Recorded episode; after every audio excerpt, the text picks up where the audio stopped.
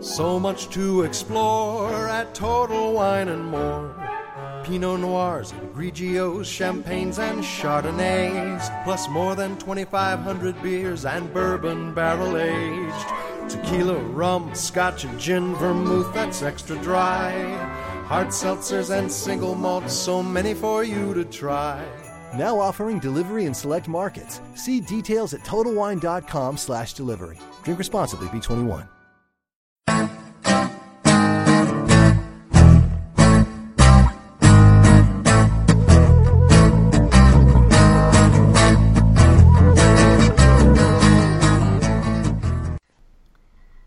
Hello and welcome to the AFA Podcast, the official podcast of AnimationForAdults.com, and welcome to episode 69. My name is Rachel Ward, and I am joined today by Chris. Hello! Hello, Rachel. Hello, and Dan. Hello. Hey! Thanks once again, guys, for joining me for today's episode. We're going to take a look into a different topic today. Today we're going to see if we can discuss a little bit more about animated television, specifically animated television in the West. And how there seems to be an ongoing trend within the last couple decades, I think, with they're doing a lot more animation or animated series that are tending to do a lot more of telling a serialized narrative or telling a story from episode to episode that continues. And just kind of basically break down a little bit on the history on that and, shows we've experienced that did that sort of thing when growing up, and just see where the conversation goes from there. Well, before we get into both the news and our topic of discussion for today, we're just going to do some really quick plugs. If you want to find other episodes of our podcast, you can access them via our website. Also, iTunes, Stitcher, and podcast.com. Though, if some of those, I think it's podcast. I think podcast.com and iTunes, I think, are only have a certain number of our episodes. So if you want the full list, definitely check that out on our website.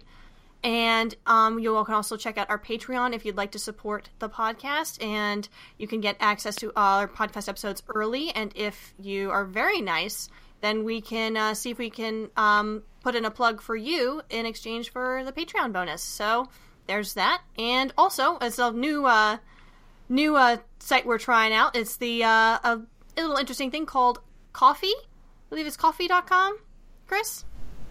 I think so.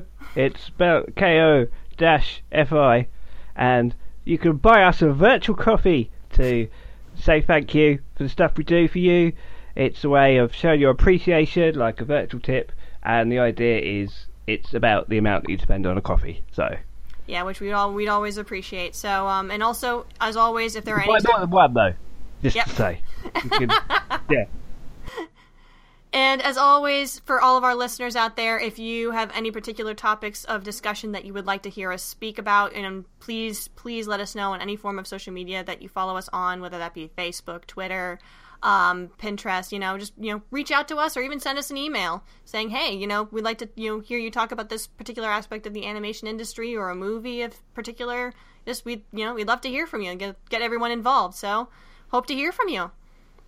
Okay, so let's go right into the news then, and I want to lead off with a rather big story that kind of broke relatively recently, and that is that they finally have confirmed that animation legend Hayao Miyazaki-san is indeed working on a brand new feature movie. I think they stated that he started working on this particular film in, I think it was June of last year, wasn't it? I think it was July. I think he proposed it in July. Mm-hmm. So he's probably really only just started on it. Yeah, and he's working. He's also working on Bordo the Caterpillar short as well. Why not? Why not work on two things at once? Yeah, I mean, considering how he was flirting with retiring from the job altogether. It's like go from possibly considering retirement once again to you know what? I'll work on a short and a feature film. Several places are still saying, the film is going to be Bordo the Caterpillar, but it's not. No, yeah. As of this point in time, what exactly the feature film is going to be has not been officially stated by anyone lately, but we are going to keep an eye on, see how that story develops. But just, if you're a Miyazaki fan, just, take comfort in knowing that A, we're getting a short, and B, we're going to be getting a new animated feature directed by him in the relative future. So stay glued to our website and for more details as they come out. Yeah, he said that he plans for it to be released around the 2020 Olympics if he doesn't die. Oh my goodness, really? Yeah. He's like, in Miyazaki's like typical dry sense of humor that I don't think many people really get. I think lots of people think that he really is as grumpy and as despairing as his frankly sarcastic comments seem. But he said, yeah, if I don't die like making the film or the storyboards, let's have it out for the 2020 Olympics. You know what? I love, really. I mean, that's I think part of him probably thinks is quite romantic, the idea of like dying whilst working on a film. Yeah. That's you gotta give him points for dedication. I saw this amazing cartoon someone had done with Miyazaki as a cat, and he's like, right, I'm retiring, and he's going out the door. He goes, no, I've got come back in. I'm going to make one more. No, I'm retiring. I'm going out the door again. No, I'm going to make one more. We've got another idea. That's how it always goes. Are you sure you absolutely want to go outside and retire? So you're positive that you don't have one more in you, but apparently he has decided that yes, he does have another film in him, and you know what? Who is anyone to deny him from trying making one more animated movie? Because they're always amazing. I'll say this: it's been rumored for a while that he's wanted to make a Chambara film, like a good old fashioned, like Kurosawa-style samurai movie. Oh my god! Whether this idea is that or not is nobody knows, because Studio Ghibli are really good at and Toshio Suzuki in particular are really very very good at PR and saying great little sound bites to tease people and not give away much information. But I wouldn't be surprised if it was that. But it's fun to speculate. I think at this point in time, it's a fun thing to speculate and, you know, kind of think, you know, imagine what something like that, if, you know, Miyazaki would go ahead and, you know, make a film like that, what kind of stuff would be in it. But yeah, again, we won't know for sure until they actually come out and say it's like, okay, this is what we're working on. Yeah. And they won't be able to do that at this point in time. Mm-hmm. The other idea that was being floated as well, I think this is around like since before The Wind Rises, was Porco Rosso: The Last Sortie. Yeah, I thought you were going to say Porco Rosso sequel. Personally, I think that the themes that he was probably going to play with in that movie were in The Wind Rises, and also I remember in the in the documentary The Kingdom of Dreams and Madness, he sort of like made a really flippant comment about Porco Rosso. Someone was mentioning it, and he went, "Oh yeah, what a foolish film!" like it was completely beneath him. But I guess when you're making something, you have to tell yourself that you're making like the best thing you've ever made, and you know, I don't know. It's I find his dry, flippant sense of humor quite refreshing. But I am genuinely like worried when everyone thinks like that he's just a ball of despair, a bit like Werner Herzog, you know. Like I think everyone takes him a little bit too seriously. Give him a little bit more credit. Yeah, I think he likes to tease people when he says stuff like that. Absolutely. He's a very, very interesting man, and I'm looking forward to seeing, regardless of what it is, I'm looking forward to seeing what he's working on next. Maybe it'll be Kitten Bus the movie. Okay. Not Cat Bus, Kitten Bus. I like the sound of that. There was a Kitten Bus short. Yeah, Kitten Bus was a short at the Ghibli Museum. Mm-hmm. Oh. May and the Kitten Bus, and there's a Grandma Bus, which is like... It's got like 50 windows, and there's like a big old cat face. Oh my gosh, the things that you don't have access to because you live in the US. It makes me sad. Or anywhere else other than Japan. Pretty much. One day, I'm going to make that trip to Japan, and that's going to be, like, one of my top-tier destinations. Yeah, but it's a typical Miyazaki move, really. I think the problem is that he's not going to let anyone else make a movie at Ghibli. I don't think it's... I can't remember who it was. I think it was Mamoru Hosoda who said, oh, I get it now. Ghibli is a place to make Miyazaki movies. Right. I think I remember we talked about this when we were discussing. Really? Yeah. Mm. Well, there was a report that this has basically come about is because he didn't like seeing someone else making a movie at Ghibli when they were making Red Turtle. He's like, right, this isn't going to be the last movie made at Ghibli. Yeah. Let me tell you. There was like some Oscars night about animation, wasn't there? And in it, Toshio Suzuki said that Miyazaki said that watching the dailies for the Red Turtle, he said that he was really interested in the film, but he said he could tell that he couldn't stand that someone else was making. He was making a film. Well, there's always, no matter what kind of director you are, it's like there's always a little bit of ego in there. Yeah, that's a good enough reason to want to make a film. Like I said, it's like who's if the man wants to make a movie, like, go ahead and let him. Mm. Oh, and somewhat related, I guess, the Studio Ponoc film had a new trailer this week. Oh, right, yeah. Sorry, jumping ahead a little bit. No, it's okay. Go ahead. So Studio Ponoc was set up by a producer at Studio Ghibli, and they secretly started work on a new feature film. They being, hang on, who was the producer of Princess Kaguya? Yoshiaki Nishimura has been producing a new film with Hiromasa Yonebayashi, who is best known for having directed Arrietty and When Marnie Was There at Ghibli, and also just a kind of like a Ghibli veteran. He was kind of born and raised at Ghibli creatively. He started as an intern on like Spirited Away, and then he has great animated scenes up until Ponyo and beyond. And essentially, he was, as far as I think most people could understand, he was like the young face of Ghibli. Mm-hmm.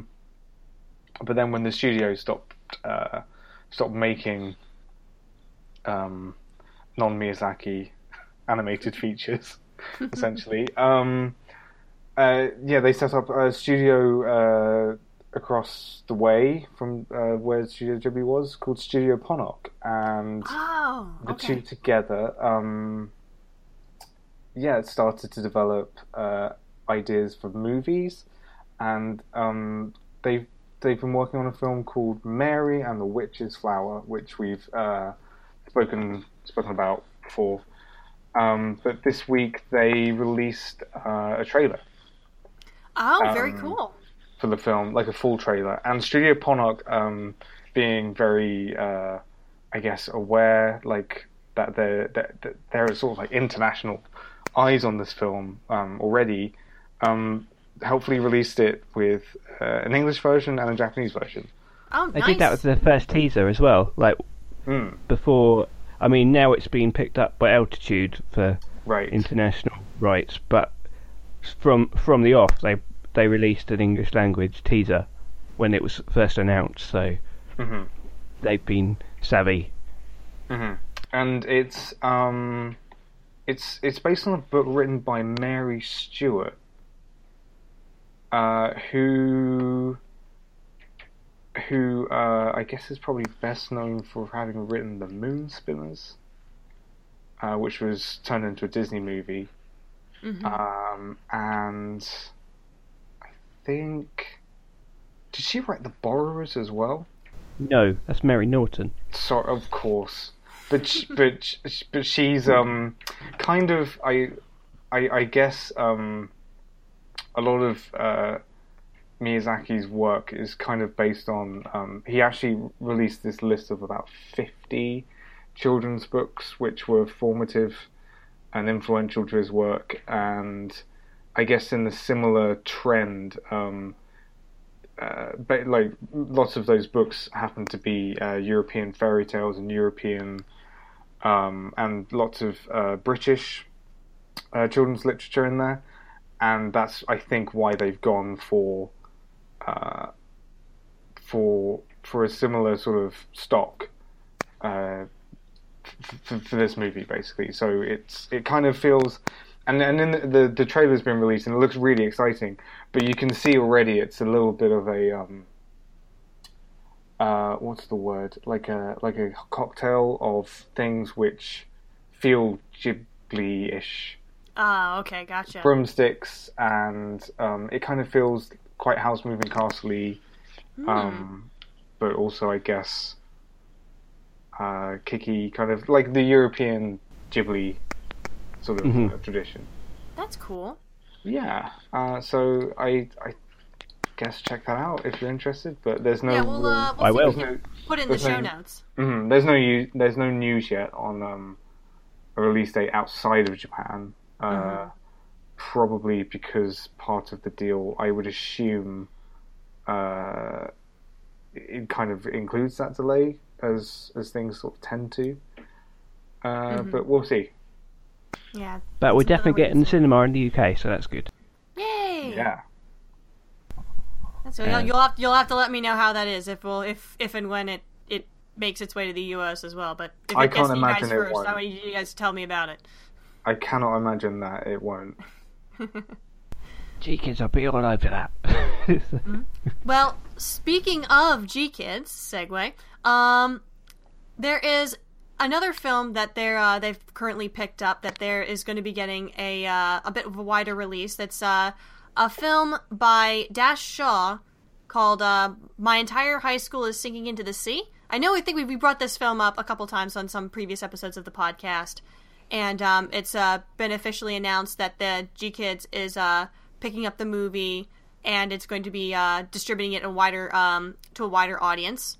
And it's I think they have yet to announce like specifically like what theaters that they're going to be airing the movie, but I think they did confirm a date, didn't they? It's April 14th in the United States and Canada at this point.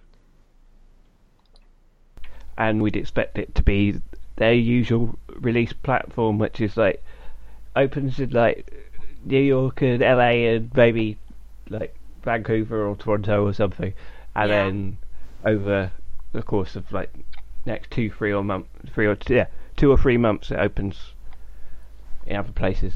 Mm-hmm. Yeah, it's I like the way that they start with like the big major like locales for like different theaters, and then they kind of just like slowly kind of spread out a little bit to different ones and around the country. So it should be cool. And there's also a trailer available. I think it's a very interesting animation style. Like I think this is probably the second time I talked about this, but it's a very different kind of animated film than I've ever seen before, and so I'm really interested to see if I have the opportunity to go see it, like how the film is going to be handled with this particular animation style and the setting itself, which is supposed to be like a disaster film, I believe. Yes. It looks cool. In high school. A disaster movie in high school. Oh boy. Shenanigans. Amazing cast. Oh no, yeah. Who are some of the names? Jason Rudolph. Jason Schwartzman, if I'm pronouncing that right. Mm-hmm. Reggie Watts and Lena Dunham. Yeah, everyone's favorite. And Susan Sarandon as a badass dinner lady. Sort of lunch lady. That's pretty good. Day in the States. Yeah. Yeah, this is definitely going to be a film to keep an eye on. So if you're interested in going to see it, just keep an eye on some news releases featured by GKids, and we'll be sure to once we get the press release of of when the which of the different theater locations are going to be. We'll be sure to put that up on the website.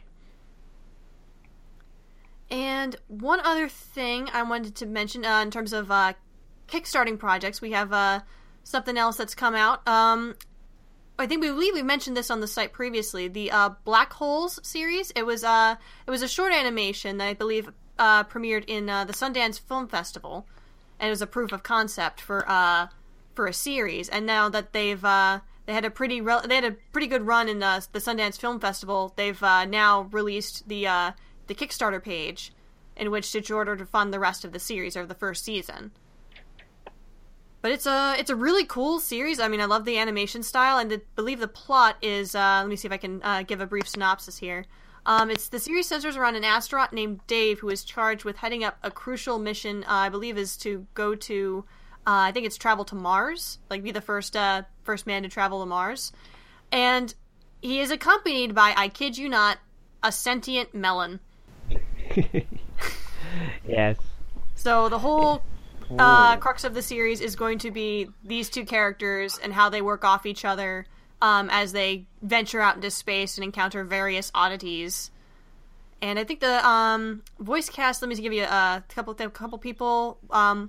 William Fitchner, Steve Little, and Conrad Vernon are a few names that have been cast as characters in this series. So if you're interested in checking this out, we're going to leave a link to the Kickstarter in the show notes that comes with a... No, I think they don't really... they didn't really make too much of a trailer for this, but they do have the short itself that they made as kind of like the proof of concept. That is available to view online, so you can kind of get an idea of what it's going to be about when you watch that, and if you want to support it, you know, just go to the Kickstarter page. It's called Black Holes. Black Holes. The people behind this, they've actually done quite a few things that you might have seen, like music videos and stuff that you get to see a bit of in like the pitch video. Like there was this... How do you spell Black Holes? Sorry to interrupt. It's okay. It's just black space holes. Okay. Yeah. Like there was... it was a music video. By a bloke called Mr. Wazo that was in the 90s with Flat Eric, who was this puppet that became a bit of an icon for a little while. Hmm. They were involved with that, and I also remember a music video. The track's called Starlight, I think it's by Superman Lovers, and the visual style looks like this Black Holes a bit. So very cool. And you can also watch the whole short on the page, on the Kickstarter page, or our post, in fact. Yeah, it's right. It's literally right there. I believe the numbers that they're trying to reach for the to be able to create the first 22-minute episode, I believe, is $100,000. So just go ahead, check it out. If it's something you want to back, you know, by all means, help them out. You know, I believe the tiers start at $5, and I think the $35 pledge gets you access to the first season for when it is fully created. So it looks like a really cool project. So by all means, check it out and see if you like it and support it. It looks amazing. It's really exciting. It's really ambitious. No, the animation style. At first, I wasn't entirely sure what to make of it, but it's definitely like the more of the short that I got the chance to see was, I was impressed by it more and more as I went along. There's a lot of 2001 references in there. So, and the whole concept is just asked for it. I decided I like the idea of this when I realised that one of the characters, their name was Houston. I was like, Houston, Houston. We've got a problem. Yeah. Yeah. I thought, that's clever. Nice. Space puns, I love it. Or space jokes. All right. And also speaking of animated series, I think our Archer fans are going to be really happy because they've announced the date that the next season of Archer, the 8th season specifically, is going to be airing on TV. It's going to be, I believe the air date is April 5th.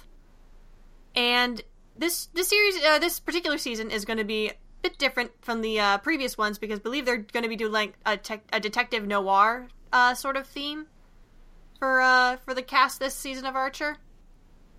Yeah, the last season was actually they were private detectives in modern LA, but this one I won't explain exactly how, but it is like 1940s LA with Archer being a private detective in a film noir style world, which is very exciting, I think. This is speaking from my own personal experience with the show. I have a hard time picturing Archer, like the character of Archer, in that particular setting. But I'm actually, I'm curious to see how they'll pull it off. Well, they've shaken it up quite a bit. They like one series where they become drug dealers, one series where they become. It's not. They haven't just stuck to spies every time. So, so it's quite interesting when they do something different. Yeah, the whole fact that they do change that up is really interesting. I just, in terms of the character, like I imagine like if he's in that kind of setting, like I imagine like out of all the other scenarios we've seen him in, this is probably going to be like the most different to see him in because it's a very big time jump. But the trailer looks like it hasn't really changed any of the characters, which is good. All right, they good. Just look the same. That's important. Pam rocks. You're not my supervisor. That show's amazing. I love it. There's going to be 3 more seasons in total. It's going to end after season 10, apparently. Wow, that's really cool. Let's imagine like if we're going to this particular theme, imagine what the next ones are going to be. Like where could they possibly go from here? Someone on Twitter suggested perhaps I do a western next. Oh my yes. I was like, that would be good. I can imagine Archer getting along very well in a western setting. I can see him getting full on into it. Or in space. I reckon. I don't know. I reckon going the other way would be actually super interesting. Other way, which way? Like if they all had to, I guess actually maybe this is just as tired as going another way with it, but if they were to go super small with it, so pretty much if it was, I'll be honest, I really liked Archer when it was a workplace comedy in a regular workplace. Okay. Yeah. So if they went back that way, I wouldn't have a problem with it either. That would be an interesting if they like the last season they brought it back to that, just kind of make it seem like it's come full circle. But who knows? As long as they keep continuing to do a good job with that series, they can do whatever the heck they want with it. The last season they just work in an office. Okay, so one last bit of news before we move on to the main topic, and since Yvonne is unfortunately not here to do it herself, she's very busy lady, so I'm going to make sure that I plug this for her. The next screening of Animation Nights New York is going to be taking place Wednesday, March 8th in the 180 Maiden Lane Seaport District in New York City. It's going to be starting at 8 p.m. Admission is free. So, if you find yourself in the New York area and you're looking to have a good time, definitely give them a visit down at the Seaport because, you know, and I'm speaking from personal experience, having gone to their Best of Fest event, it is a grand old time. You get food and snacks and you get to watch some amazing animation. So definitely check that out if you're going to be in the New York area around March 8th. And that is about it, unless anyone else has anything else to add before we jump into the main topic. Nope. No, nothing else? No other news stories? Okay.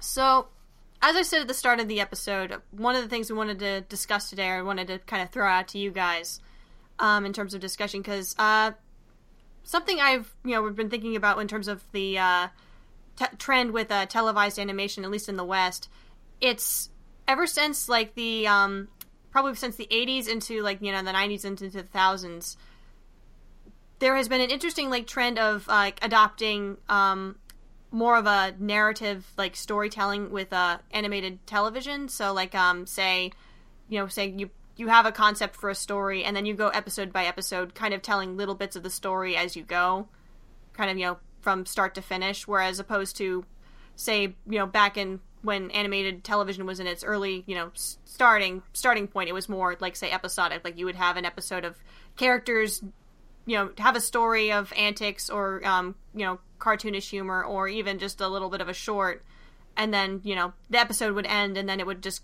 you know, by the time the next episode started, everything would be back to the status quo.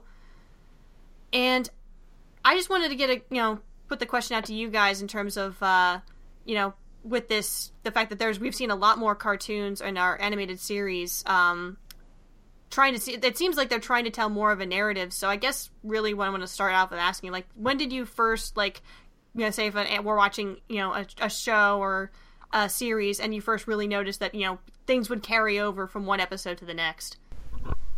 Well, I don't know where I noticed it, but I think I could tell you pretty much where it started, the trend. Okay. And I know we're talking about Western, but a lot of it is influenced by anime, which had more of it, because, as you said, used to be more episodic, mainly because that was because of the requirements of the televisual landscape in the United States, where they just wanted to be able to show them in any order that they wanted. They didn't want to have to be told, you have to show this episode and then this episode. Right, yeah. Well, it was the nature of how TV used to work. Yeah. Yeah. But I think one of the big turning points was Robotech, which I never actually... Right, yes, Robotech. ...saw at the time, but that was one of the first series that had serialized storytelling, because it came over from the Japanese perspective. And that is where a lot of people who saw it at the time said that's where they first, you know, they thought it was revolutionary, because it was like, there's a full story, it carries through, and there are consequences, and, like, this character can die and then they're dead, or whatever. I don't know if that... Yeah. No, yeah, it definitely had ongoing thing. There was other series, too, but I think, yeah, you're right, most of it did originally, I think, start with...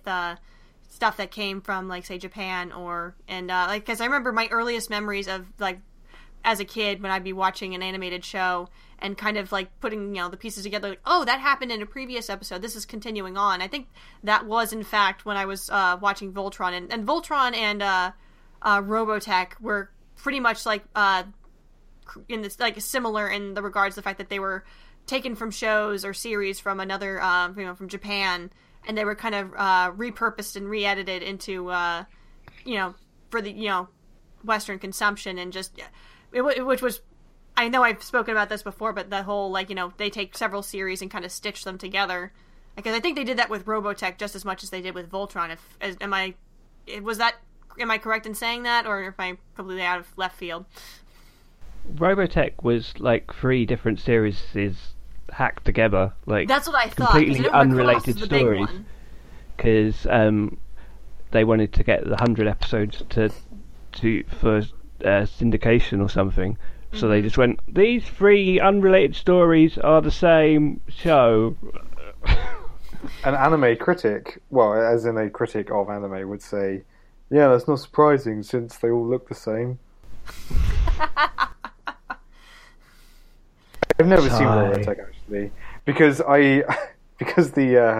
when I first heard about it, the snooty elitist teenager that I was, mm-hmm, went, well, let me seek out the Macross, and I started watching Macross, and I realised it was probably a product of its time a little bit, mm-hmm, dated a little bit, and I kind of never caught it. Have you seen Robotech, Chris? I've seen a little bit, and again, I was also watching it way after the time, and it is very much product of its time, but that made me love it. All the synthesizers and everything, I was going, yes, synthesizer soundtrack. Nothing beats a good old anime synth score. And like all the corny voiceovers and everything. It was like, ah, this is proper old school.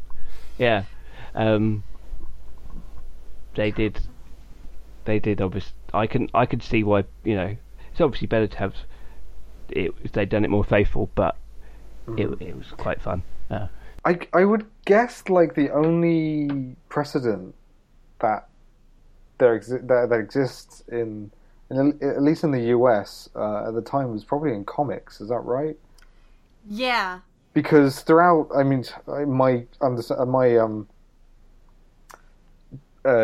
just bear with me because my understanding and of a knowledge of comics is not that great. That's but okay. It's my understanding that in the 60s and 70s, stories were slowly becoming more serialized, okay, as more avid and regular readers were reading series. So before there was I know particularly at Marvel there was this attitude of every comic is someone's first comic. Right, yeah. And I think the same thought is really behind the shows that we're talking about that have a reset button, like for instance The Simpsons sometimes, yeah, and sitcoms basically. The idea that you should just be able to pick it up and every episode could be someone's first episode. Mm-hmm.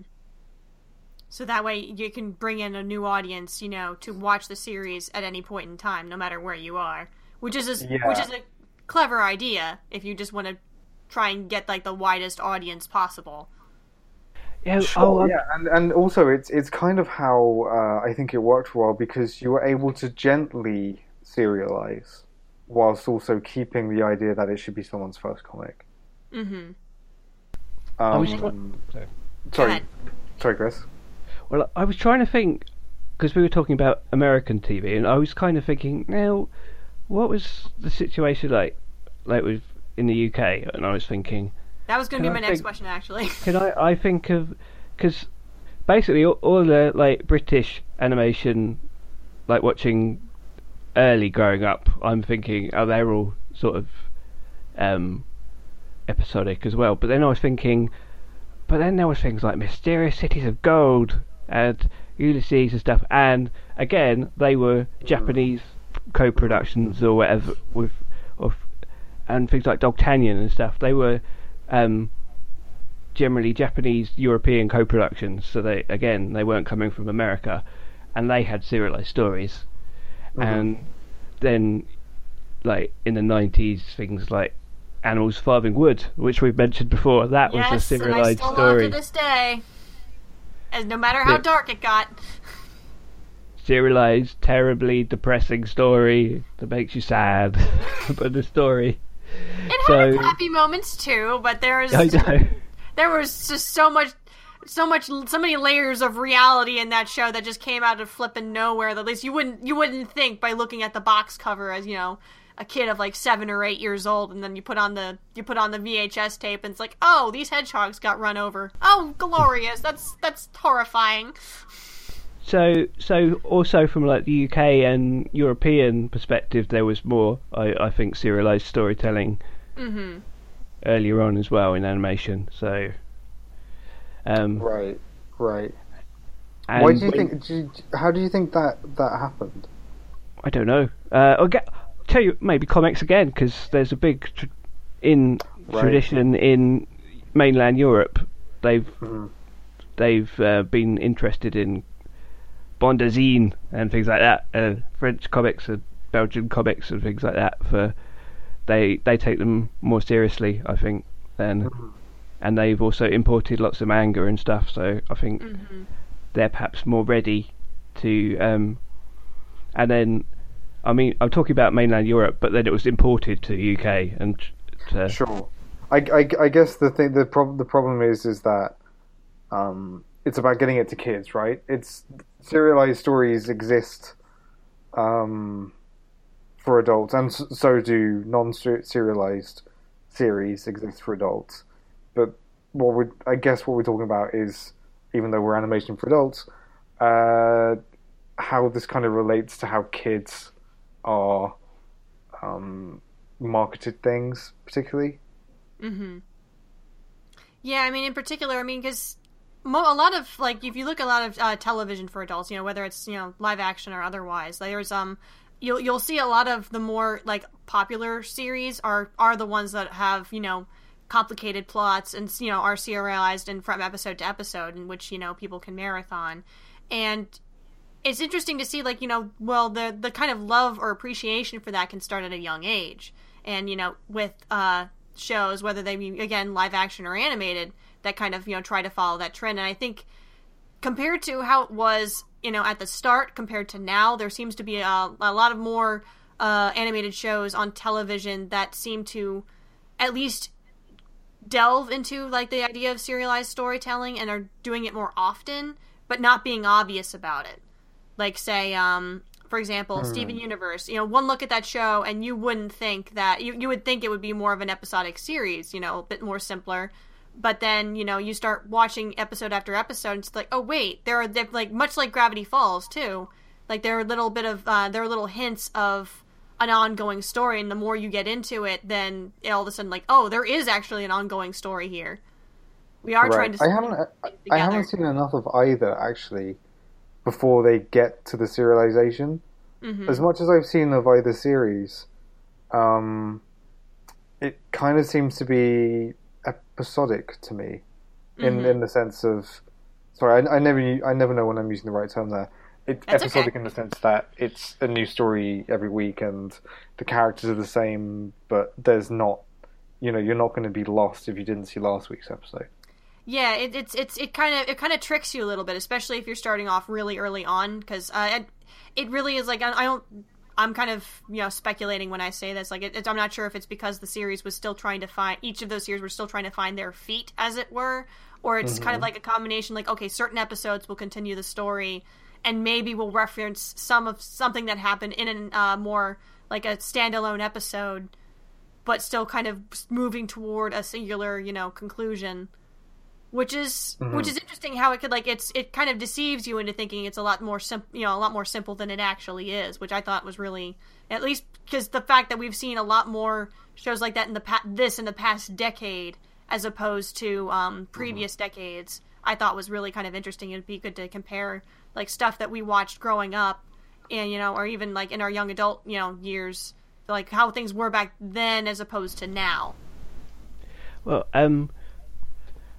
there's like completely and utterly serialized storytelling where you can't miss an episode or you don't know what's going on, which is not so common on animated TV anyway, I don't think. Or there's, for some reason I thought of it as in my head just now as the Buffy model, where there's there's a monster of the week, but there's also an arc plot that's going on slowly, and you build up to something. But you can miss an episode and come back, and you can watch that episode. There are bits that you might not follow because you haven't watched all the episodes, but you'll not be completely lost. And but there's like an extra, there's an extra payoff if you are loyal. You're a loyal viewer, and you get things like that with, like, Gravity Falls and things like that. Mm-hmm. And even some shows, I think, remember, like, some of the series that kind of experimented with that in, I think, in the early 2000s. I think Avatar: The Last Airbender was also another one of those shows where it really, like, it's you. I mean, I don't think it was maybe that, you know, that strict in terms of following the, you know, episode by episode plot, but it was it definitely had an ongoing story, and if you missed an episode, you might be like, okay, why, you know, what's going on here? What are the characters referencing at this episode? Because that show had a great tendency of bringing back characters and stuff from episodes that you thought was basically inconsequential, but then all of a sudden they show back up. It's like, oh wait, what? I have to confess not having really watched it, and it will be I'm sure people will judge me for this, but Batman the Animated Series, was that just baddie of the week every week, or was there any serialization in that? It depends. I think can't remember. There was a bit of an episodic nature to it. Sometimes, I don't know. It's really hard to say, because I think it might have changed from season to season basis, because I know the first season had, like, certain episodes that would carry from one to the other. and expecting you to know who people were. But if you were familiar with the characters in the comics already, it didn't really matter that much. Because I think that was, and again, one of the, when we were talking about before about animated shows being influenced by comics in terms of how they handled their storytelling, that series was definitely one of them. Because I'm thinking that if you watch, again, I don't really watch many of them, but if you watch a superhero animated show now, it's probably at least slightly serialized. Yeah, Young Justice was like that. So yeah, it's an interesting look, like comparative, like what a comic book television series was like, you know, a couple decades ago, as opposed to what they're trying to push for now. Like, there's definitely a more emphasis on serialization. There are kind of three influences on it. One is all the people who are influenced by anime, like the current generation of Cartoon Network shows and things like that, are people who grew up watching things like Sailor Moon and Dragon Ball and stuff like that. Mm-hmm. And now they make their own show. And comics, as you said, but also general, like, American TV, because even like things used to be more episodic, like just popular dramas or whatever, I think. But like sort of in the early 2000s, like late 90s, that's when you started to get more serialized things like 24 wouldn't have. Sopranos been, yeah, one. When people started to see, I mean, take TV a little bit more seriously, and The Wire. There was a lot of talk. Do you remember of it's like a novel. Yeah, that's what I was thinking when you said The Wire. When I said The Wire, I'm thinking that's where I went to. It's almost shows like that. You can't. TV. It's like you're reading a book. It's so intellectual, Chris. It's such an intellectual experience. It's like you're not even not doing anything and just watching TV. It's like you're reading a book. No, there's a distinct difference, but I can understand the comparison. No, I know. That's what people said, specifically with The Wire. It was like, no, you just watch one, and yeah, whatever. You have to keep going with it, because it's like getting into the novel, and you have to keep going into the next chapter. Yeah, so I think that probably influenced as well, like the change in TV as well. Yeah, and then also, you're probably going to get onto this, Chris, but also what I think the biggest change, more than that trend, was how we now consume stuff, where the idea of schedules are like almost completely personalized. Mm-hmm. Where we get onto the Netflix area of things. Yeah, I was moving that direction. Well, before then, I think there was you probably can't really forget, like, the DVD thing. Yeah. So DVD box idea sets. Of DVD box sets, the idea of binge watching and being able to catch up with things. So there was the idea of catching up. People would catch up with a TV show rather than go, oh, I missed that, I'm not into it, or I guess, which is probably not to be underestimated either, was the audience's demand previously of being able to watch any episode that they wanted, and being able to dip in and say, do I have to watch all of them to understand it, or can I just watch it? Because a lot of TV is still like that, actually. Yeah. All the detective dramas and everything. Mm-hmm. Yeah. You go, oh no, I haven't watched all the other 56 seasons of CSI. I can't get what's going on. Yeah, so I guess that leads us into what we were kind of going into before. Like, do you think that the new episodes, like the personalized kind of like releases for like television, or even just, you know, when you have stuff on Netflix, like, you think that's affected even more of a demand for like serialized storytelling and animation? Because I mean, we've got stuff. Voltron is one of the big ones I know that just hit, and then also I think the latest How to Train Your Dragons also in a similar vein, like, and Troll Hunters too. Like, that's like basically almost all the big releases for DreamWorks have kind of followed that particular method. Do you think that's like the tip of the iceberg, or? Yeah, well, it's partly because of how you know that you're not just going to stumble on an episode in the middle of the season, mm-hmm. unless it does then get shown on TV, I suppose. Oh, so it kind of thinking almost cynically about it, like from a marketing point of view, it kind of requires an investment on part of the audience, right? So yeah, well, if you start watching dragons, you're gonna watch the next one. Rather than just go, oh, that was a good episode. I hope it's a good episode again next week. Yeah. So it's like, because they put it all up right up there for people to watch. So it's like, if you know, it's right there waiting for you. So you're gonna. It's like, even if you don't get to it right away, you're gonna get to it eventually. Yeah, and also if it grabs you. Also, with the adult stuff, like Bojack Horseman is definitely something that benefits from a serialized storyline, even though again. Yeah, it's got episodic stories, but it's as a whole is what makes it so special. Mm-hmm. I think that's a brilliant example of what. So it's my understanding that Disney kind of really want to do that, and Cartoon Network want to do that with. That's their goal with, for instance, Gravity Falls. Mm-hmm. So. Pretty much what we were saying before.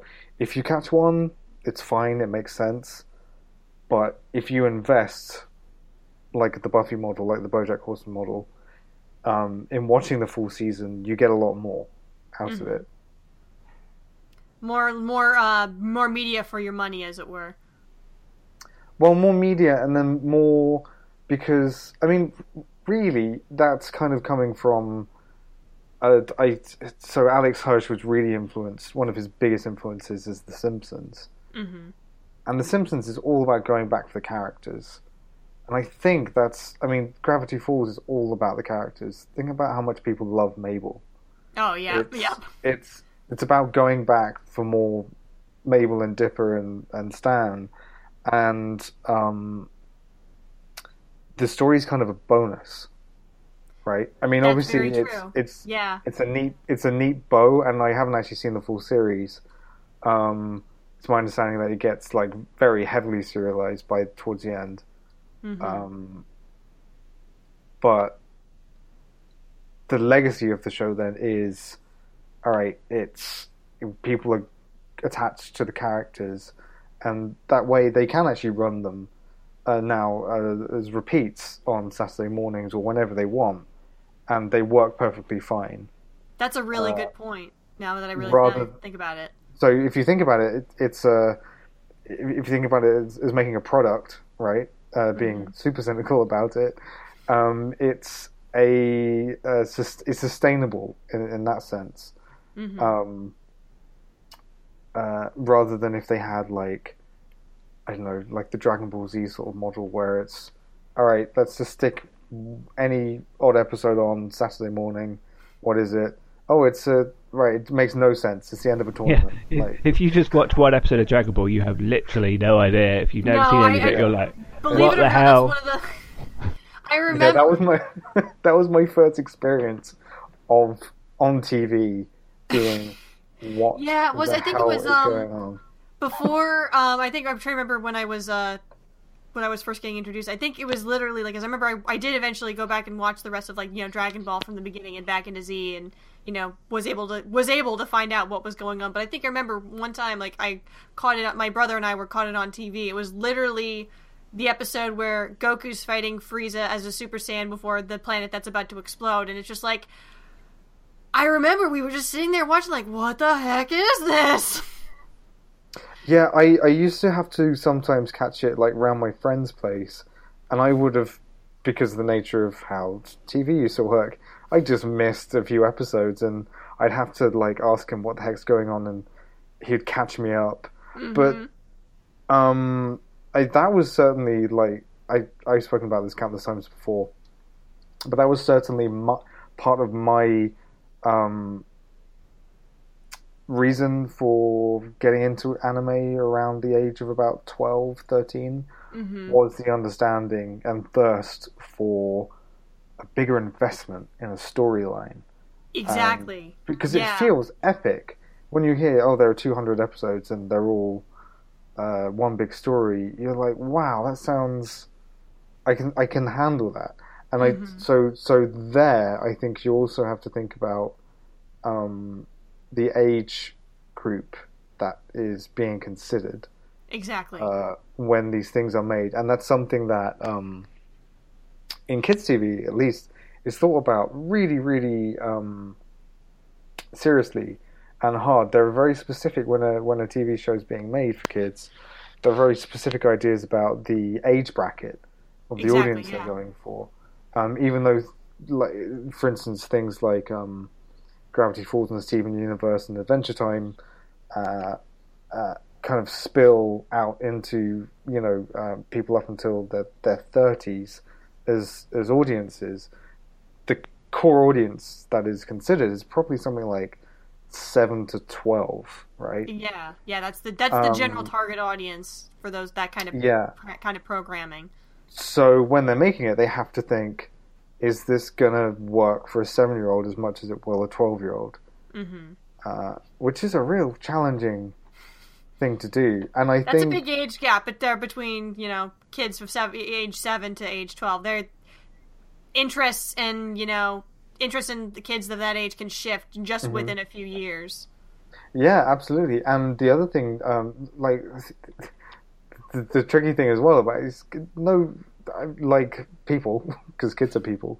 No two kids kind of consume things in the same way. Mm-hmm. So, I have some little cousins, and they don't really pay much attention to if they're watching the first episode of something. Even though it's on Netflix, it's just, well, that's the show I want to watch, and they click. They click the face of the character on the Netflix, poster that pops up, and whatever episode happens to be the last one that they were halfway through, they just start watching it. Because it doesn't really occur to them that it's like a novel or anything like that. Okay. So they're kind of working with a wider audience than you might expect, perhaps. Mm-hmm. I'm really jumping all over the place here, but just whatever's coming in my head. An interesting example going back into adult animation is with South Park, because that was always incredibly episodic. And in more recent seasons, they started doing serialized storytelling. Right, I believe we brought this up. I think mine might have been in one of our previous episodes, but yeah, go aad. They've done like whole season length story. They'll still have. This is the plot of this episode, just for this episode. But there is definitely serialized elements, and it builds up to something.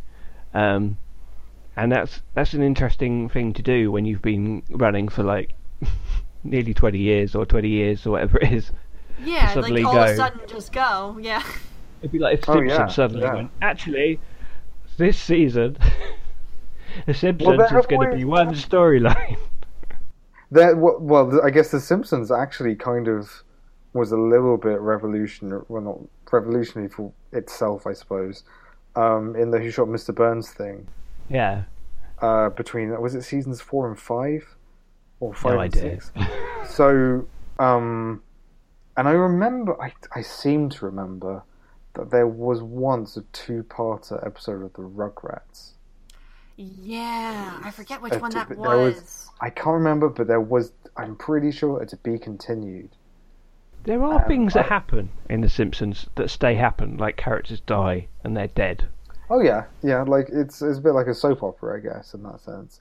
But you it's not vital that you're following it like that. I think Futurama the same way. I'm just making sure, because I only saw a few episodes of Futurama as opposed to like as much of The Simpsons. Yeah, Futurama.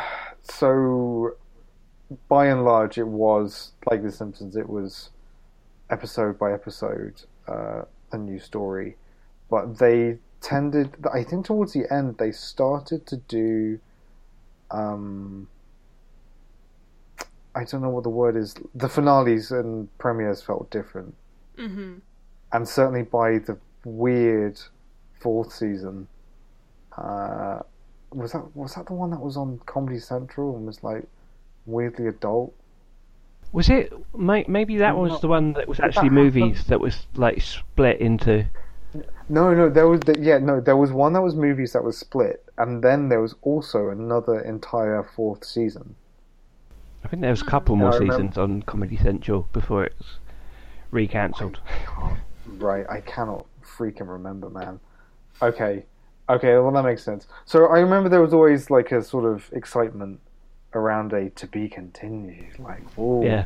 Yeah, I suppose like even if a series wasn't full on like serialized, like there would always be like sometimes if they wanted to change things up, they could always throw in a 2-parter episode. Yeah, and if there's something I think that audiences on a like kind of basic level crave and understand is the what's gonna happen next. Mm-hmm. It's the so the you hook. Can do that moment the hook, to moment, as it were.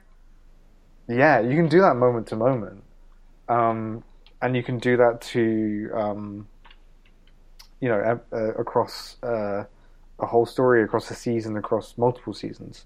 And I think that's really what, personally, I think that's what Netflix kind of taps into is like, people just binging in general, people talk about it as like an addictive thing.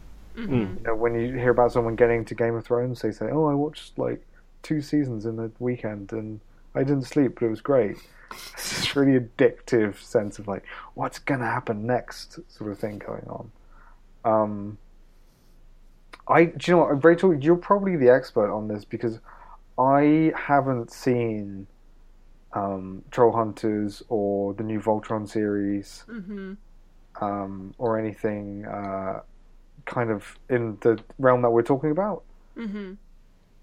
Is it completely serialized in the way that, say, I guess, Dragon Ball is? It is really hard to. What I've tend to notice with a lot of different shows, especially Voltron, I did definitely say because that was made by the same people who did who worked heavily on Avatar: The Last Airbender and Legend of Korra. There is a good deal of like, especially in Voltron, like episode by episode basis, like certain things that happen in previous episodes will reflect in how the story is going to move forward, or say like, okay, we need to get A and B in order to proceed with C, kind of mentality. But it's not to the point, at least not like you said, not to the DBZ level where like if you come in on an episode, you have no idea what's going on. Because each episode kind of gives you a moment to kind of understand, you know, the personalities of the characters and how they work off each other, and like, okay, this is the story for this episode, and this is, you know, kind of how it's going to lay into the overall arc. Kind of thing. Right. It's not jarring if that's what. Yeah, that sounds really good to me. I've seen people talking about this a lot recently on Twitter. Because there's a slight, I think. So basically, the reason that box sets and things like got popular was because of shows like Buffy, that you were able to watch as a whole and get something out of, but also watch bit by bit, week by week, and miss a couple episodes here and there, and have just as satisfying an experience with. Mm-hmm.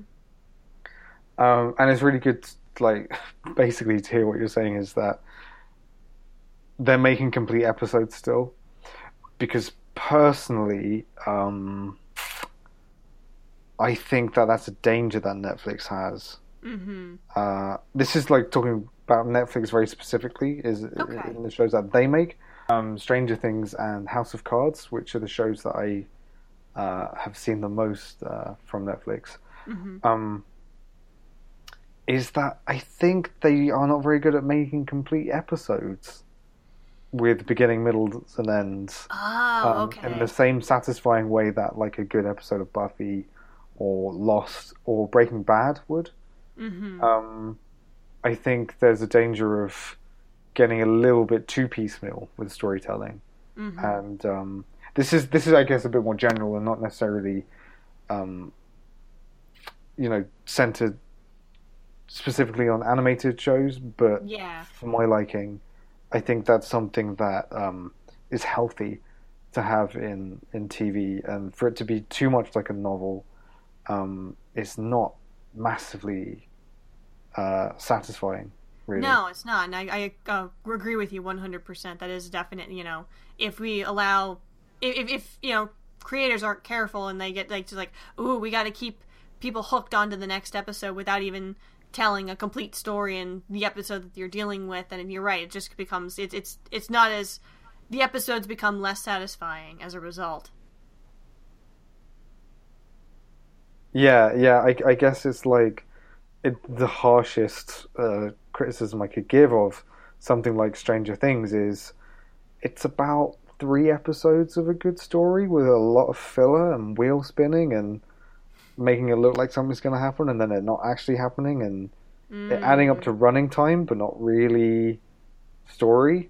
Okay. So I guess at the least something that is semi-serialized, like for instance Buffy or Gravity Falls, it is kind of forced to tell at least one compelling story every episode. Mm-hmm. We talked about it earlier, but Archer is another example of something that started off more episodic and then did more serialized storytelling with some of the other seasons. Like Archer Vice is one series where it I think it tells basically a full story for the whole season. Like, oh wow!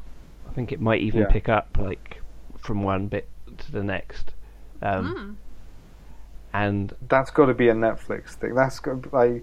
I'm pretty sure that Archer. No, I know, but I think they are very aware that the show's life after TV will be on Netflix. But it's interesting when a show as starts off more episodic and then sort of gets the confidence to, when it's been going a while, to go, hey, we're actually gonna stick a serialized story in, and I kind of like that when they do that. Yeah, because I think at that point they know if people if it's been around that long, then people should know the characters and know that they've been through a bunch of different situations. Like, okay, now we're gonna try and find a story that maybe either challenges the characters in a certain way or puts them to see a different side of the characters that we've gotten to know and love for years, and kind of try to put them in a new light that maybe audiences hadn't seen before. Mm-hmm. Mm-hmm. And you can't do that without consequences. You can't do that without the trust of the audience, and I think it's when an audience, like I was saying, like really begins to attach themselves to characters, you can start to tell stories about their lives with consequence. I always remember that was a real pull for me with particularly manga and anime stories was, and I wasn't getting it so much out of animated shows and particularly comics made in pretty much in the US, was the idea of consequence. Like, if something happens, it could stay happened. Yeah, exactly. Right? Rather than like we're saying, like the reset button. Mm-hmm. Do you know, where there's a really bizarre time when that hit me, when I was first getting into manga as a youth, when I was reading Ranma 1/2 or Ranma 1/2 or however you say it. Yeah, yeah. Like I think it was like in the second volume, one of the main characters got a haircut. She had long hair to start off with, and then she had a hair. I think it was an accident where her hair got accidentally cut off, so then she got a haircut, and it stayed like that for the rest of the series. And it's just like, whoa, things change. Things actually change in this. Yeah, I mean, and long hair again the next episode. Yeah, I wonder if that doesn't have something to do with, like psychologically, how you come to accept change and not repetition as you get older. Mm-hmm. It can't be a coincidence. I don't think that. No. I mean, just here, like that we all kind of recognize that thirst at a particular age for stories with consequences and change and things that stick, and stay changed. Yeah, I think there's definitely a particular age, but you know, I'm sure it's different for every kid. Where, I mean, you do kind of have that aha moment, and you want to see more of it because it's, you know, that those kind of stories challenge you. You know, it challenges your perception of how, like, okay, you know, something happened. This is the consequence of it, and now the characters have to live with said consequences. And then that's the kind of thing, you know, you watch. It's like, oh.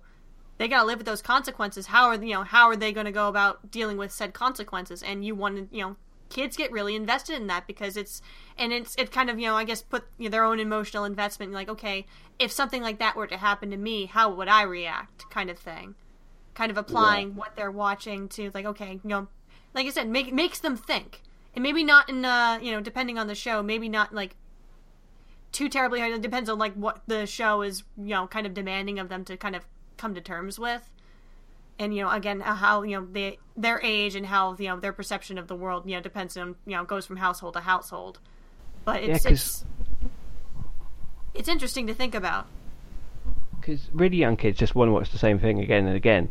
Mm-hmm. That's kind of what I'm you're getting at. That's exactly what I'm saying. Yeah, is they literally want to watch the same episode. Yeah, they want. Oh yeah, my nephew wants to watch the particular episode of Bing that he wants to watch again, because I want to watch the car. Is it the one where Bing wets the bed?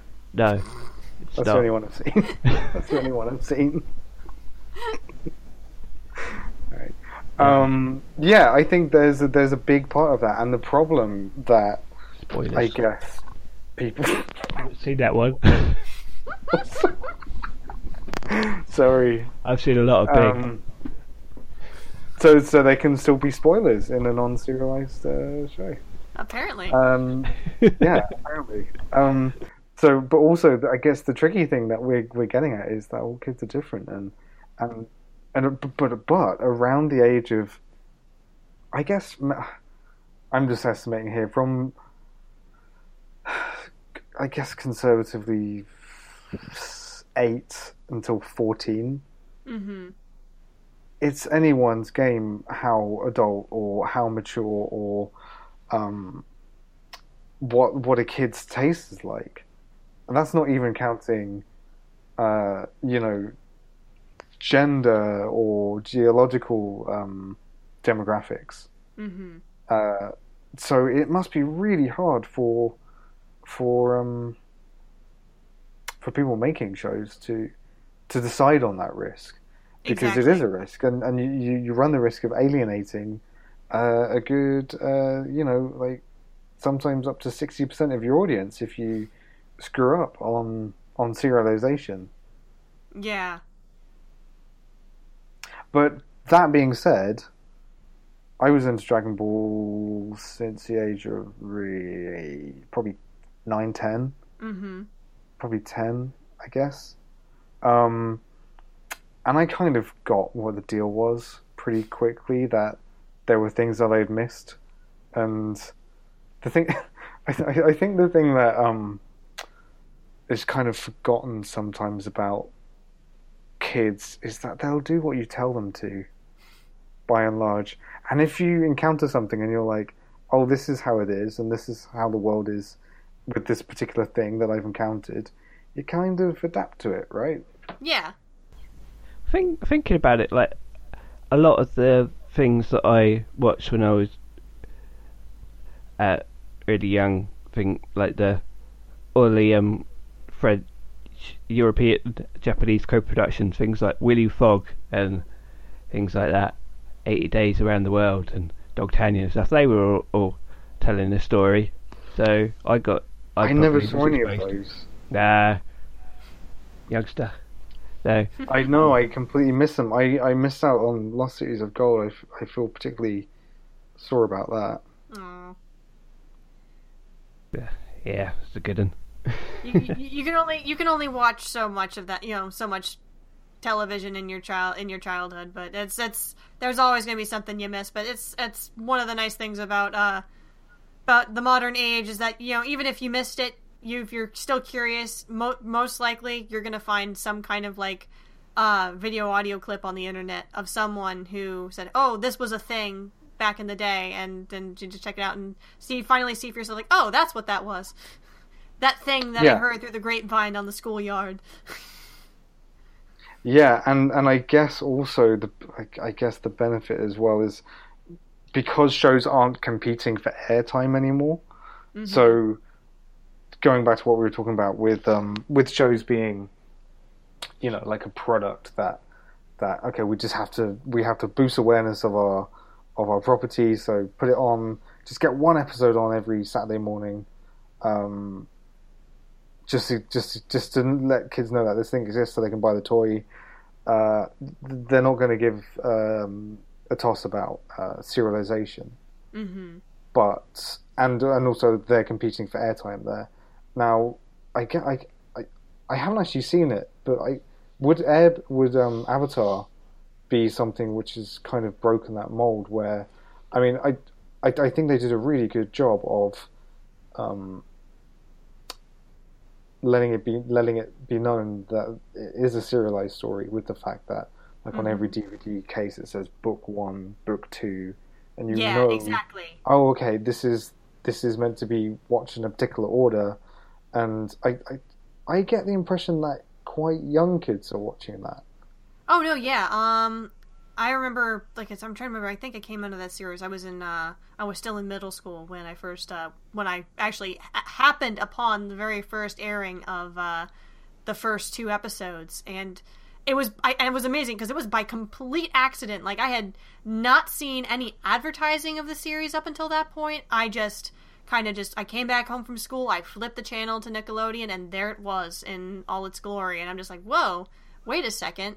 Because it literally opens up with kind of giving you the where the series, you know, starts, like in terms of the story, like what's happened in this strange new world, and just kind of kicks off with saying, okay, there's this legend of this ancient, you know, powerful being called the Avatar that's reincarnated every different, like, life cycle, and from there it just it goes from there, and like you said, it starts with chapters like this is book 1 and book 2 and book 3 as the series goes on, and with different kind of chapters telling that particular story of that particular arc. And yeah, it was kind of, you're right. I think it kind of sort of broke a mold in a certain story, you know, in terms of serialized storytelling at that particular time. Because I mean, there were other shows that kind of, you know, experimented with that as well. I mean, I think the other one that comes to mind in a way was the Disney Afternoon's Gargoyles series. Did something like it was not exactly of a similar nature, because it didn't have, like, you know, okay, this is where you are in the story, but it tried to tell an ongoing narrative. Wasn't the 90s X-Men cartoon, wasn't that serialized? That came into my mind when we were talking about comic books. I think that they used to do like three-parters or something.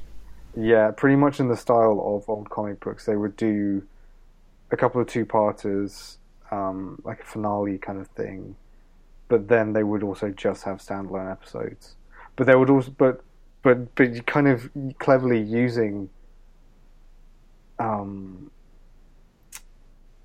loyalty, I guess, loyalty viewing.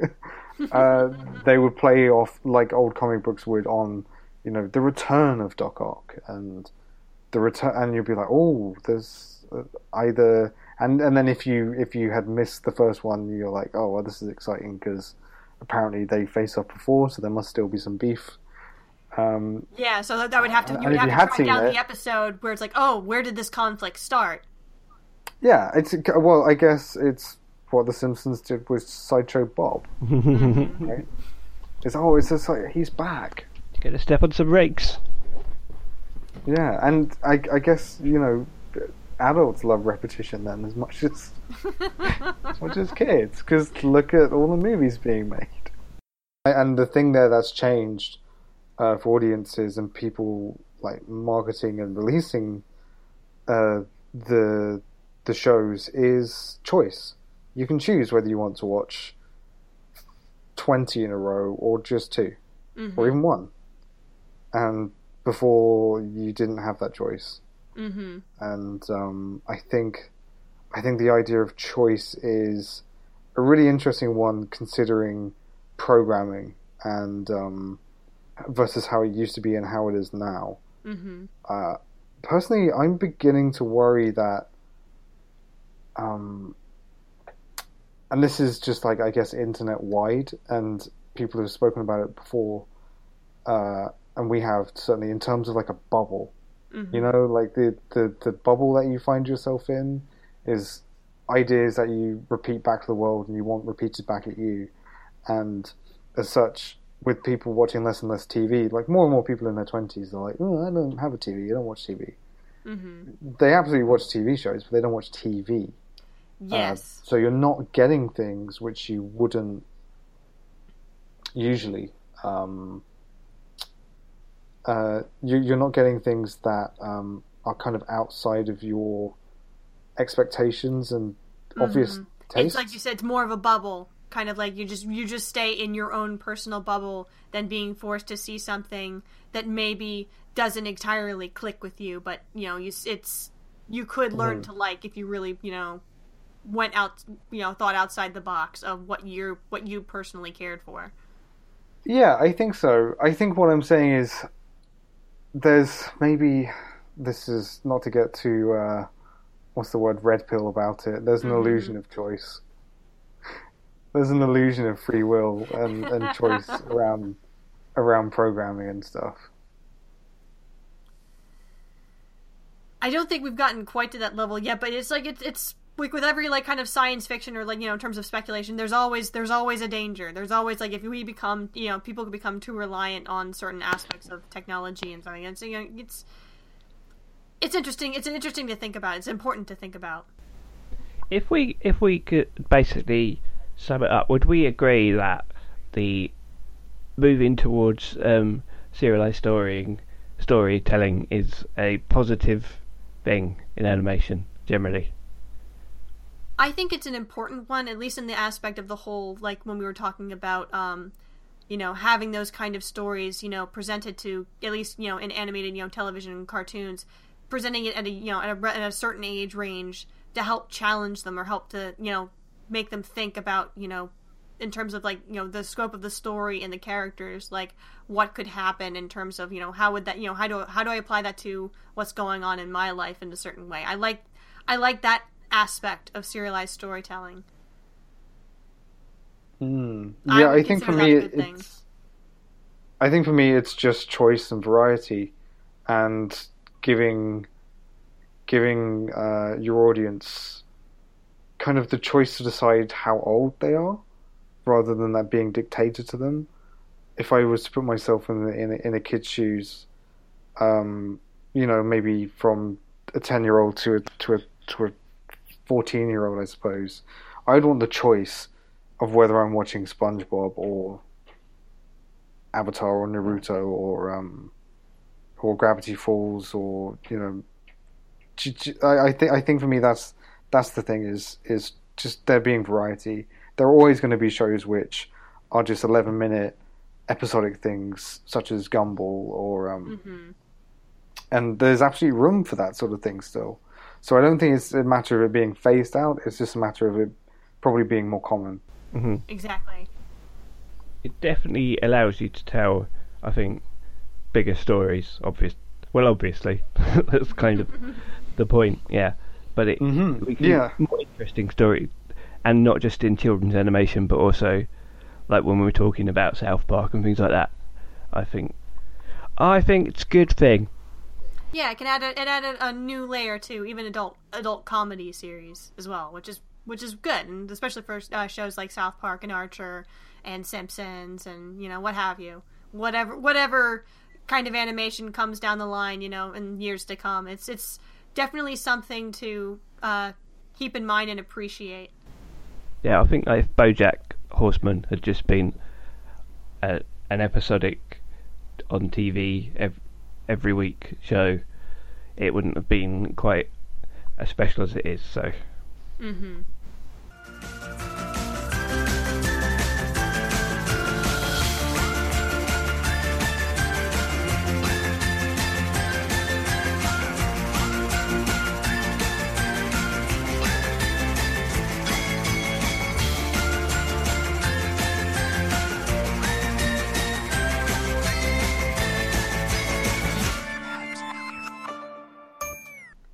Yeah, great discussions all around.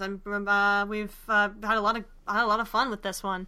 So I think if we want to just kind of wrap things up there, and just go to the water cooler. I know I personally haven't had that much, hadn't had a really chance to see anything that new other than the usual kind of standard series that I've been trying to keep up with.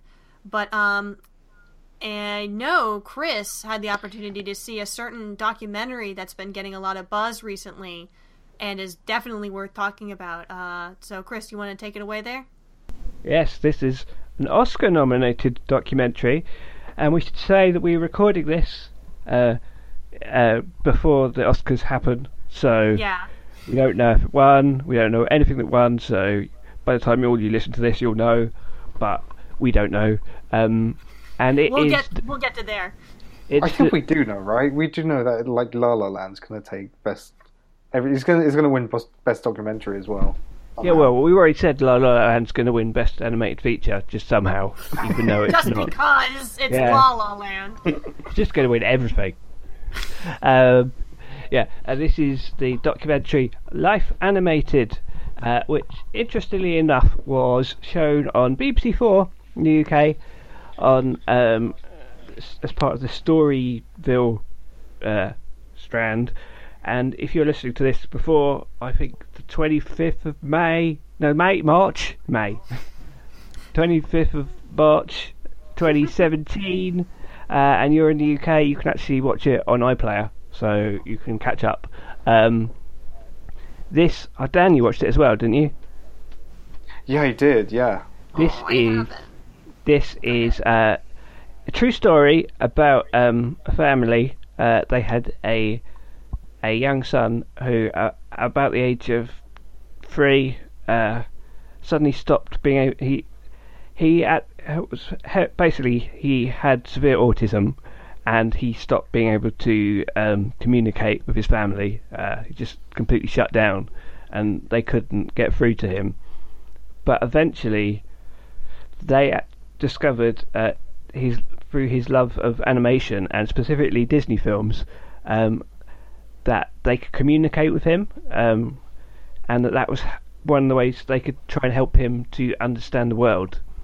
And it basically tells his story, and he's now at the time of the filming he was 23 years old, and trying to make progress, move to housing of his own and get a job and things like that, and it's basically about how his love of animation has helped him to make his way and understand the world around him, basically, and it's amazing.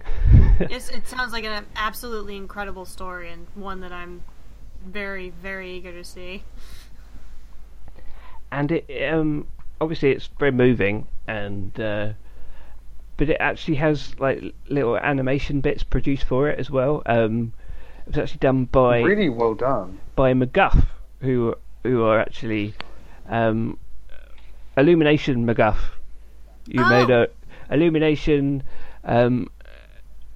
started out as just a studio called MacGuff, and I believe American studio acquired them, and that's basically what has become Illumination Entertainment in Paris, who make some movies like Despicable Me and Minions and Secret Life of Pets and they made these little animation sequences, and you get little flashback sequences of some of the tougher experiences of his life and stuff. But there's also this, he actually ends up writing a story when he's at a particularly tough point in his life, when he's trying to go into high school, and basically he was badly bullied and stuff. And he wrote a story because he said he didn't think of himself as a hero. He identified more with the sidekicks in the story, and he started writing this story about where he was the protector of sidekicks. Oh my goodness! And he like filled this book full of all the sidekicks from Disney films, and basically he writes this story, and they brought it to life in animation with him. Oh my goodness! Like with Apu. Is it Apu? No, from Aladdin. Is it Apu? Abu. Yeah, Abu. I'm thinking it's not Apu, that's Abu and Iago and from Aladdin and like all their sidekick characters. And Dan, what do you think of this film? I really liked it. It was a completely heartbreaking story. I had a slightly more complicated reaction to it than I was expecting. So it's really it's a really brilliantly told story, and my opinion of it certainly changed throughout watching it. Early on, I was not quite so sure what it was trying to say about his involvement with, well, his attachment basically to the films, and and how really they helped him, because basically the story, the turning point was, I mean, he was obsessed with watching Disney cartoons, and he'd watch all the videos. Did you notice, by the way, that he at no point upgraded? Yeah, I did. I was. That was one of the most baffling parts of the film for me. I was thinking, look at all those VHSs. Like, it's 2013. Reminds me of my own collection. Right. I guess it's a very expensive thing to do to replace your entire Disney collection. Mm-hmm. Oh yeah, I'm still actually in the process of doing that, and it's not easy. Yeah, it's something I've only ever done in drips and drabs. But basically, it's about how he's essentially made mute by his autism. Around, like you're saying, Chris, around the age of 3, and his parents and his brother struggled to get anything out of him. And his parents were very loving, and they had one child, his older brother, who does not have autism. And my personal reaction to it was, through no fault of their own, really. And also to do with the understanding of what autism is and how to live with it and how to allow entire families to cope with it has come leaps and bounds, thankfully, since, in the last even like 10 years, but certainly 20 years. And my reaction to it was that there was a misunderstanding to just...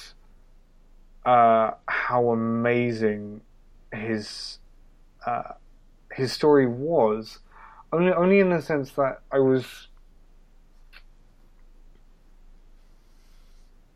I guess I was on the defensive about Disney being a childish thing, and I was worried at the start of the film that the way they were talking about his attachment to these films was something was something childish, and there is certainly a degree to which that's the case with, actually, like we were saying before about the idea of safe repetition and it being like a comfort blanket, you knowing what's going to happen, but. And the turning point story, not to give too much away, is when his dad, in a moment of complete hope and I don't know what, attempts to communicate with this guy. So what's he called? Iago. I've forgotten his name. No. The boy. Oh my goodness, the boy, Owen. The man in the film. Oh. Owen. Yeah. Attempts to communicate with Owen using the voice of Iago, and Owen then begins to respond to his father for the first time in years using Jafar's dialogue. And not to just completely describe the film, what's amazing is, and I felt sorry, was that I didn't. I'm having trouble with it because I only saw it today and I'm still kind of processing it. Mm-hmm. I felt very sorry for Owen because I felt that there was a misunderstanding to how creative his response was to all of these films. He was talking about them purely in terms of obviously relating them to his own life and experiences and seeing characters behave and understanding to a degree, I think, understanding human behavior from the films. But he was definitely processing them as stories. Mm-hmm. And I felt sorry for the fact that, I'm not sure if I was projecting anything, I probably was, but that his father didn't understand just how creative he was. And he's a bloody good artist as well. And I personally, my heart went out to that side of him. The fact that his parents expected him to fit in the same way that his brother had, I guess. Mm-hmm. But anyway, that's my personal response to the film, and it's probably slightly off kilter. I don't know. Am I making sense, Chris? Do you know what I'm talking about, or is this just a very? Was I just projecting way too much? I didn't really see it like that. Okay. I was. I'm willing to say I was. It is an amazing film though, and the way that his story is told is really, really beautiful. You get it in these little interactions. I love the scenes with him and his brother actually. Mm.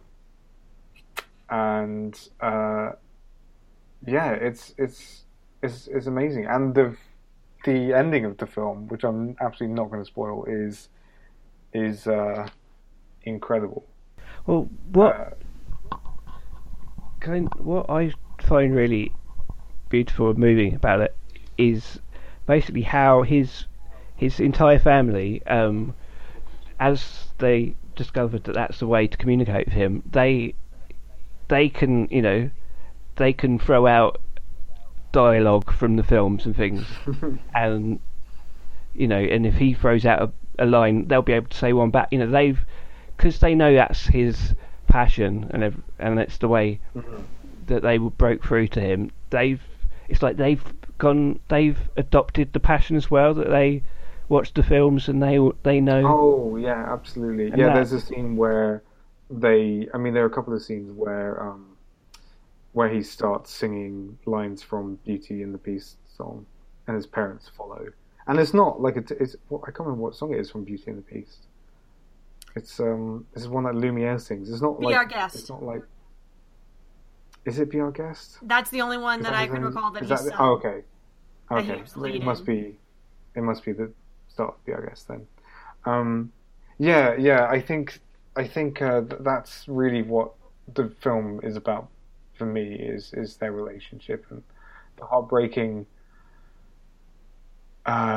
change, I guess, and understanding and misunderstanding that arise from him interacting with society and just his parents and his family. But it's not. I guess it's just not the film that I expected it to be. It's I see something a little bit more. I don't know, more nuance perhaps about his involvement with the films and them being. I don't know, then him understanding a lot more than people I think gave him credit for. Mm-hmm. I guess that's what I'm saying. There's a sense that basically the thing that we actually try and combat, which is this misconception that animation is for kids. Yeah, just for me personally, apart from a few aspects of Disney films, which I guess don't get into harder parts of adult life, particularly, challenges of adolescence and beyond. I felt that I don't really know how to articulate what I'm trying to say very well, but I was just very wary and a little bit on the defensive about animation being seen as a kiddie thing. Mm-hmm.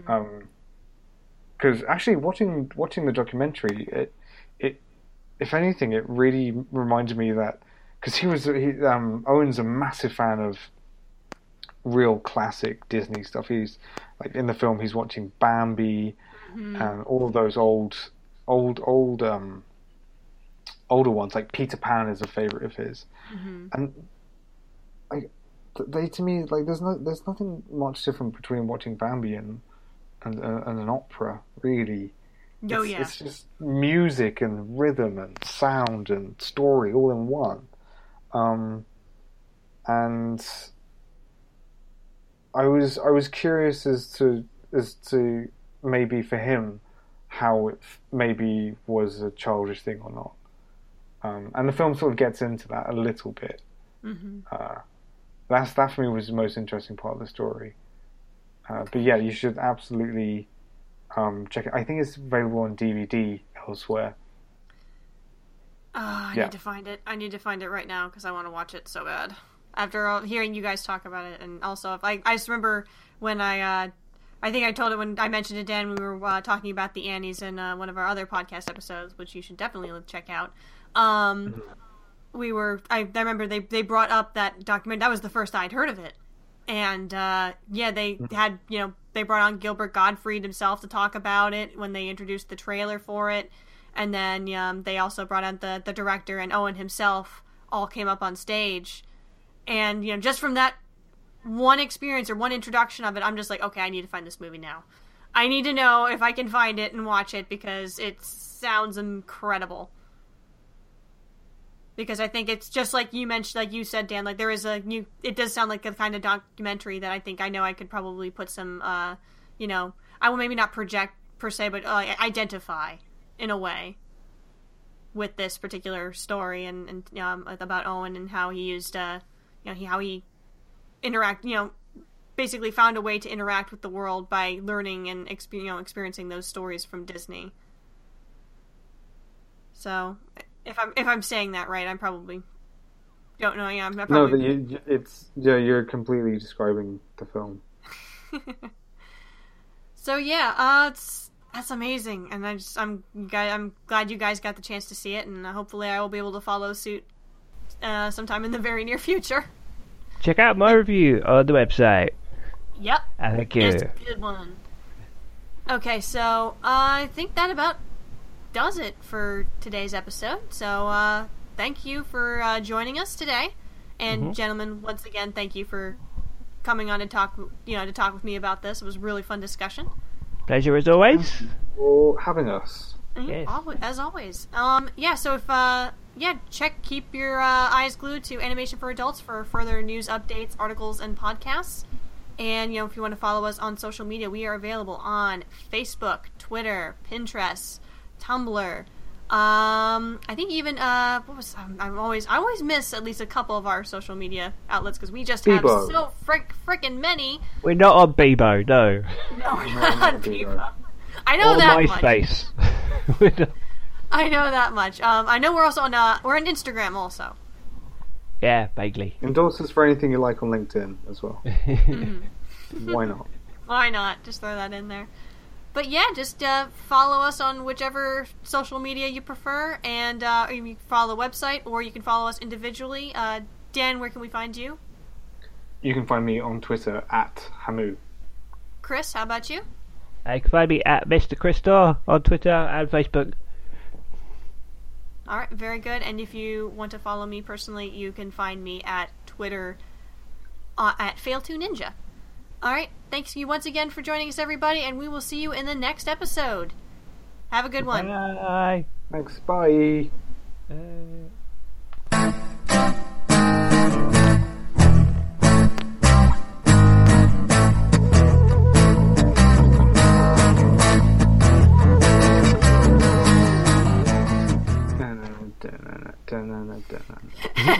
then there's the outtakey bit. Yay! It talks about shoving vegetables where they shouldn't be.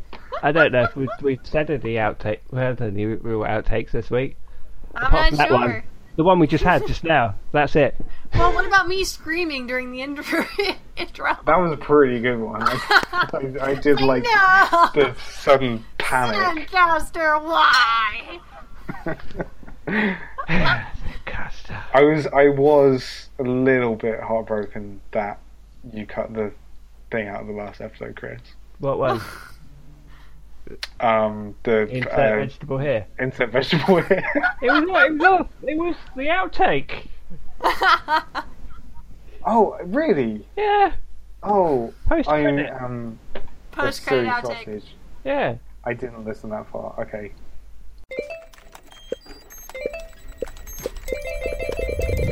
When it comes to delivering customer support, there are some things you don't want teams to hear. Intercom's streamlined support platform clears up space for more organized workflows and peace of mind. Our business messenger uses chatbots, shared inboxes, apps, and more. Who doesn't like the sound of that? Intercom. Less of this and more of this. To learn more, go to intercom.com/support. Been thinking about McDonald's all day. Can't get it off my mind. I can already taste it. Ooh, got my mind on my mouth and my mouth ready for some Mickey D's deal. There's a deal for every moment at McDonald's. Right now, get two of your favorites for just $3.50. Mix and match a classic McChicken, a hot and spicy McChicken, or a juicy McDouble. Price and participation may vary. Cannot be combined with combo meal. Single item at regular price.